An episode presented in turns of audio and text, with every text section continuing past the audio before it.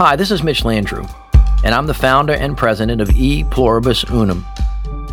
Welcome to episode two of Divided by Design, a podcast series on understanding systemic racism and advancing racial equity. E Pluribus Unum is a nonprofit, nonpartisan organization whose mission is to build a more just, equitable, and inclusive South, uprooting the barriers that have long divided the region by race and class. Race is America's most traumatic issue, one that we have not faced nor nearly worked through. Centuries-old wounds are still raw because they have never healed correctly in the first place. Far too many Black Americans remain trapped in a vicious cycle of anger, of fear, and hopelessness. And they will remain so until more white Americans come to grips with the country's past and seek to repair what has been broken. Our nation will remain stuck until we redesign the systems that have kept us divided for generations. We're talking to advocates, historians, and experts to help break down the issues of systemic racism that have crippled this country since its founding, and to help us envision a brighter future for us all. On this episode, our focus is on the theme of economic opportunity. While the United States economy has experienced both amazing highs and catastrophic lows since the end of World War Two, there is one economic statistic that has remained eerily constant over the course of this incredible period of growth, which has seen America become a world superpower.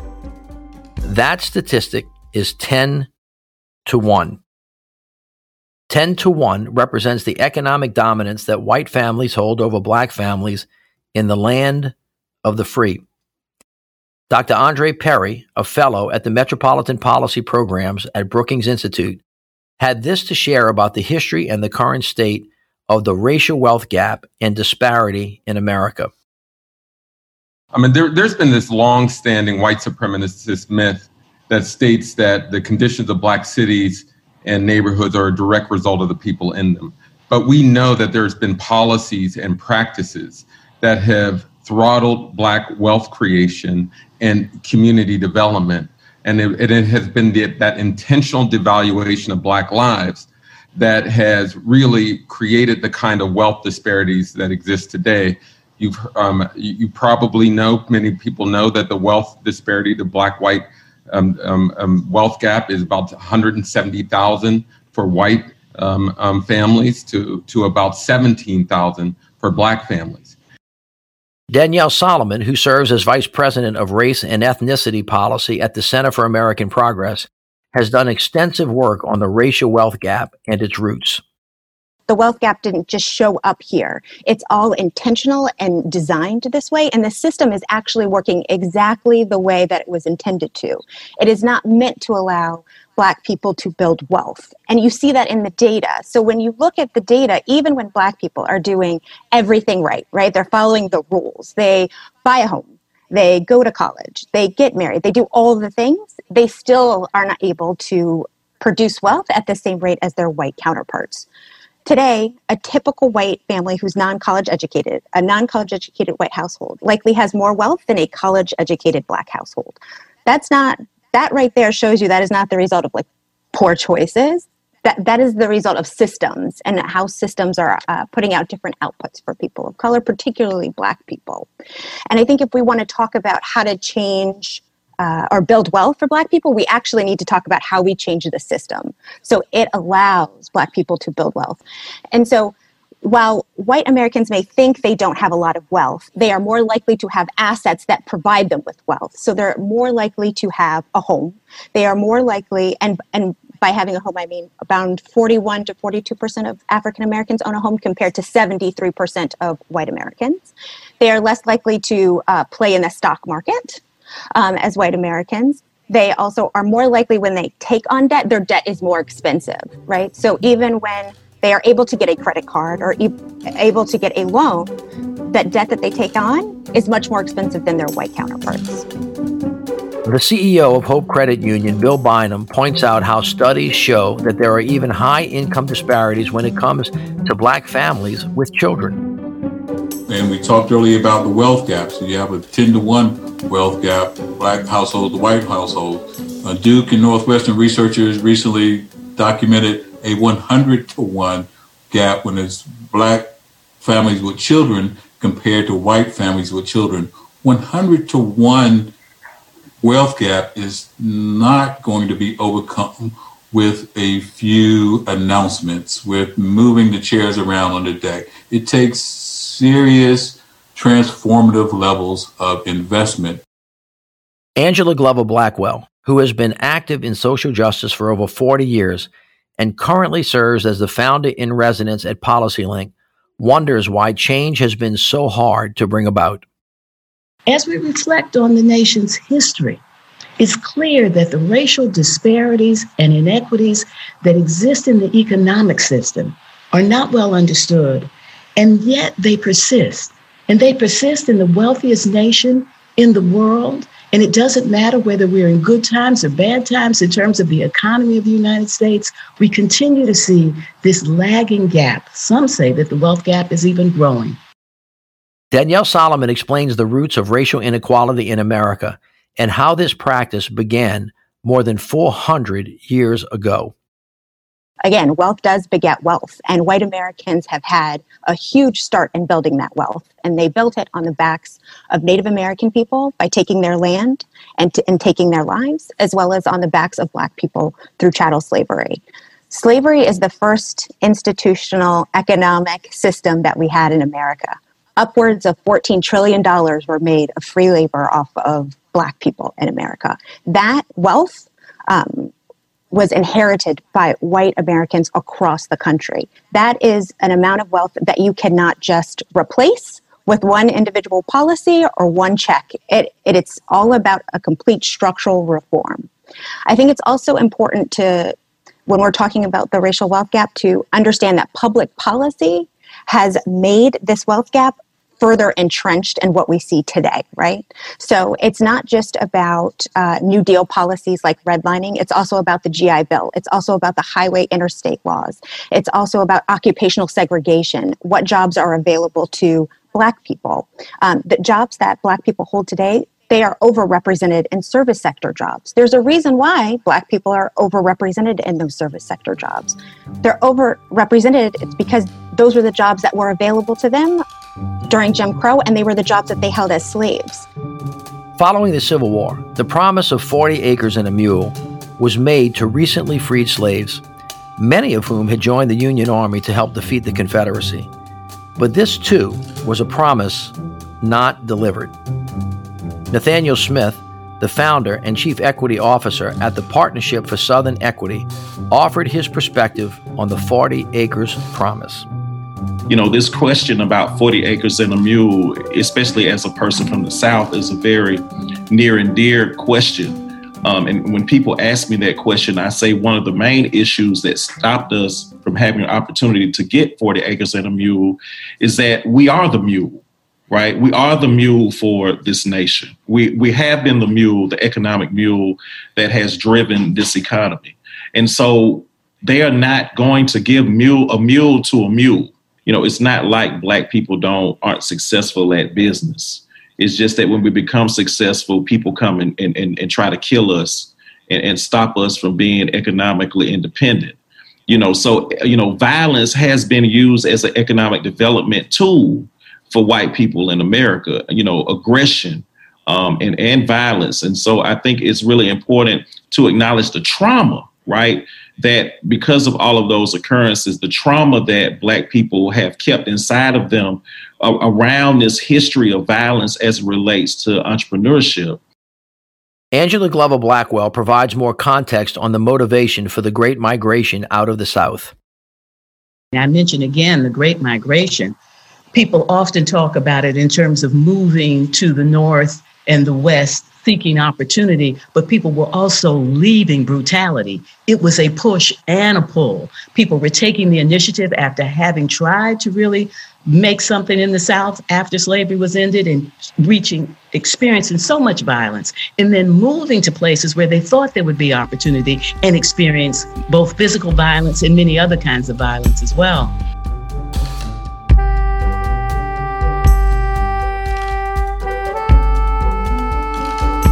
Following the Red Summer of nineteen nineteen, when more than forty independent Black communities were burned to the ground, including Tulsa's Black Wall Street, Omaha, Nebraska, and Elaine, Arkansas, very little was done in future years by the U S government to support Black economic growth.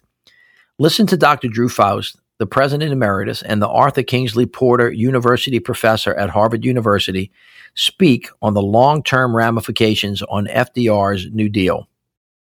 Often stunning to people to understand is how the New Deal was oh. structured in such a powerfully pro-white way that um, in order to keep the Southern senators on board with the Democratic Party, Franklin Roosevelt made all these appalling compromises and didn't include, for example, domestic labor or agricultural labor in many of the New Deal benefits.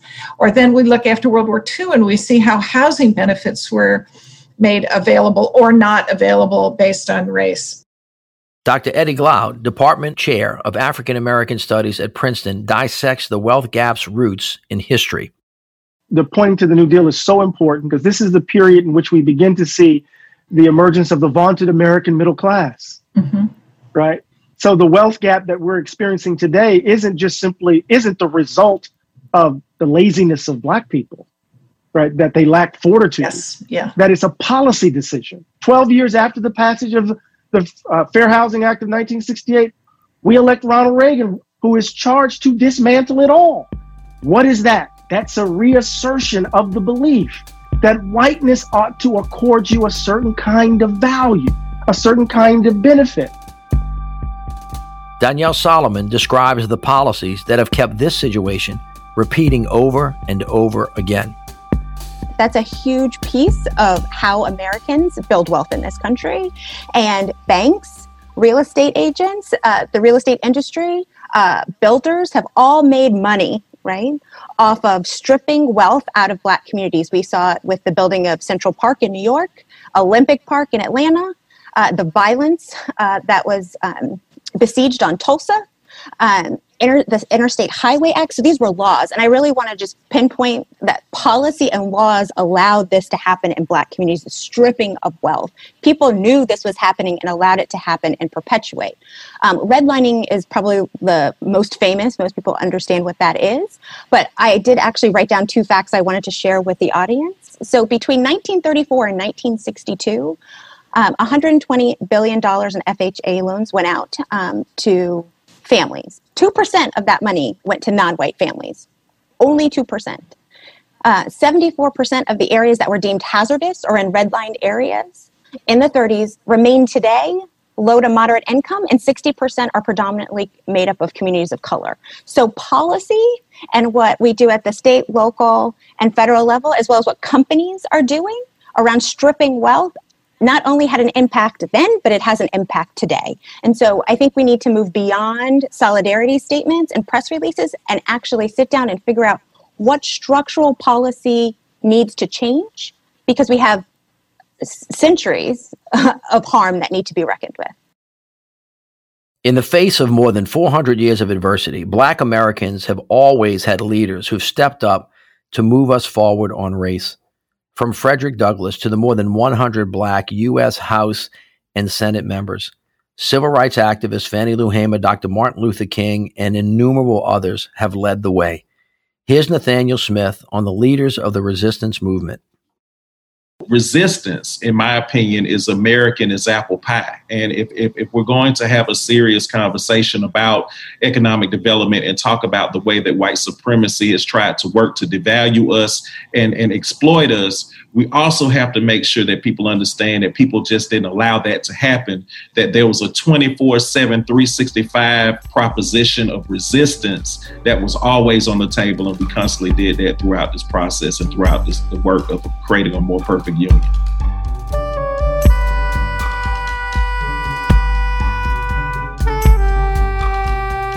As we reflect on a twenty twenty that has included a global health crisis, a racial reckoning against police brutality, and a major economic fallout from the COVID virus, we look again at the ten to one disparity in economic inequality between Blacks and whites in America and ask ourselves the following questions. How have more than four hundred years of racial and gender inequality influenced the stagnation of growth in economic equity that we see among people of color today? What can be done to bridge both the racial and gender gaps that so divide America? Bill Bynum speaks about the damage caused by decades of economic policies designed to exclude millions of Americans based upon race. Atlantic um, uh, generated a map of the United States prior to the onset of the Civil War, and it showed where slaveholding was concentrated the greatest. But if you overlay that map with a map today of where you have places that have had poverty more than twenty percent for not three decades in a row, which is the federal definition of persistent poverty, but a half a century, they're pretty much the same areas. And if you look at where you have the worst education outcomes, uh, home ownership um, uh, conditions, fewest grocery stores that sell healthy produce, the highest numbers of payday lenders and financial predators, and the fewest number of bank branches, they're the same um, by and large. And so this is deep, entrenched, rooted discrimination, Uh, extraction of wealth and opportunity from uh, uh, a region that is predominantly people of color. Alabama, Mississippi, Louisiana have the highest percentages of black population in the country. And so that's not a coincidence that those conditions exist in a region that is predominantly black. It's not just black folk. We're in the poorest part of the country, so we have a lot of poor black, white folk. We have an increasingly large uh, Latino population. We have uh, native resident, tribal lands in our region, and they're in the same boat. Institutions that determine where resources go and don't go uh, don't have diversity, then that's going to permeate throughout the culture of these organizations.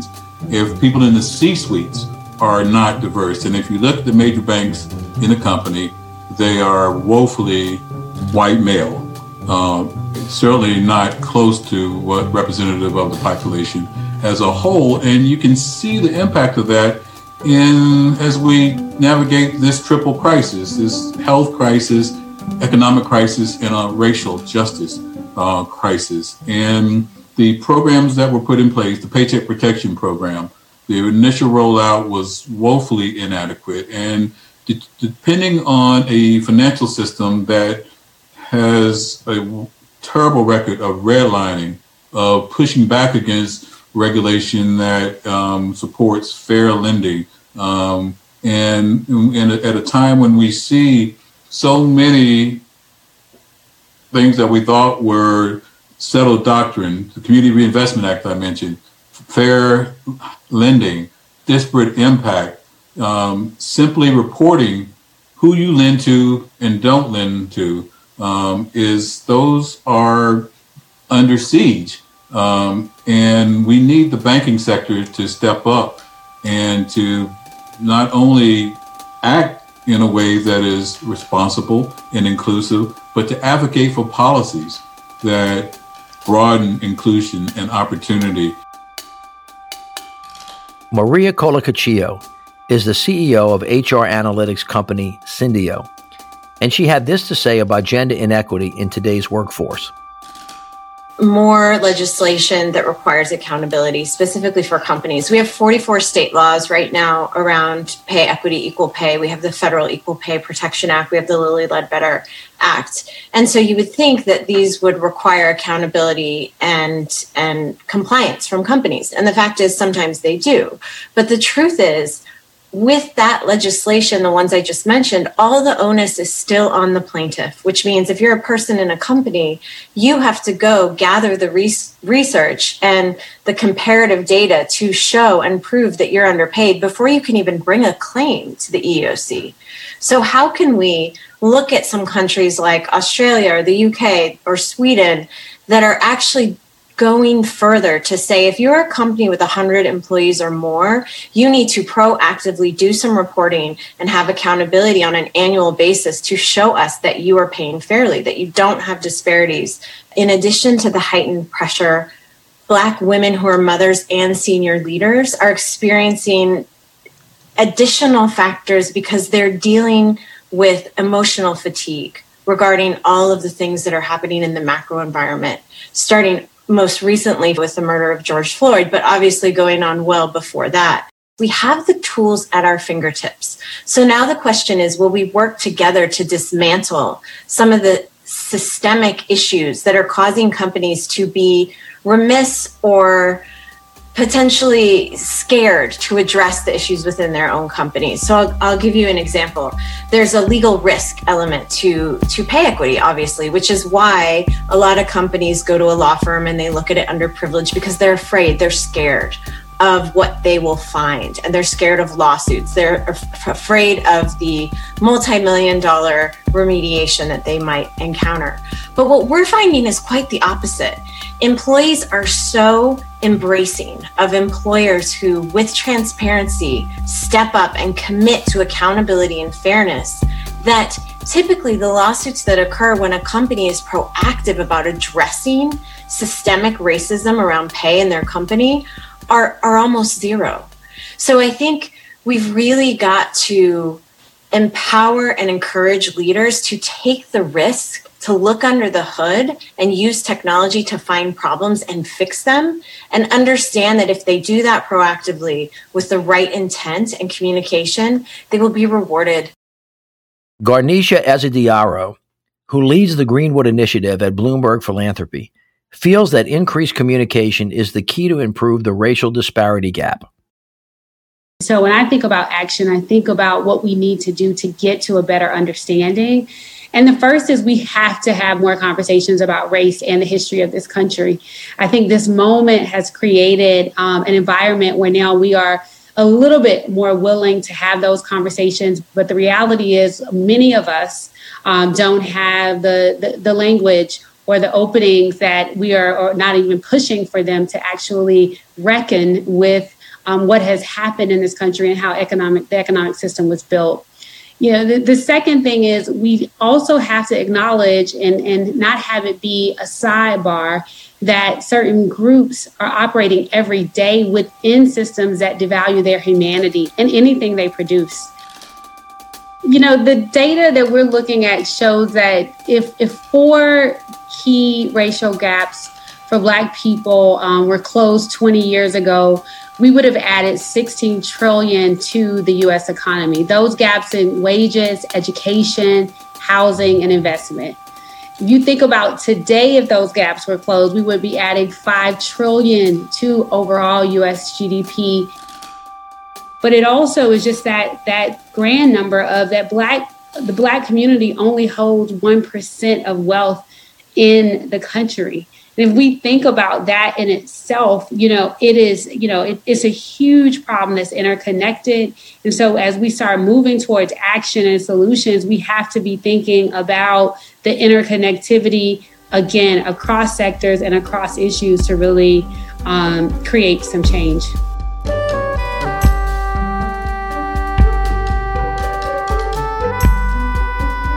Bill Bynum shared his outlook on what is needed for real change in bridging the economic disparity gap in America.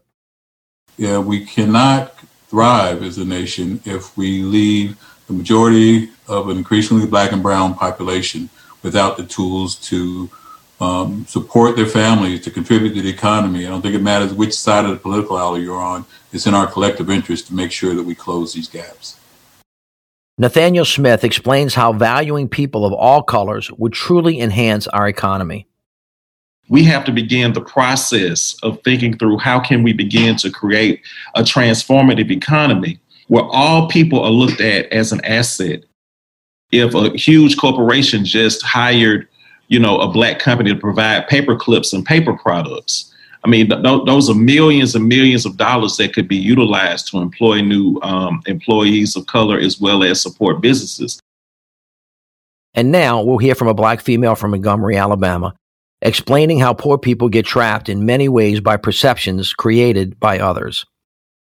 So there's really a disdain for um, people who are impoverished, uh, and it seems as though people here live in a bubble and not thinking about greater issues of this country with inequity and and, uh, and uh, class differences, and so and and how poverty is such um, a huge, huge issue that affects so many people across race, mm-hmm. across spectrum.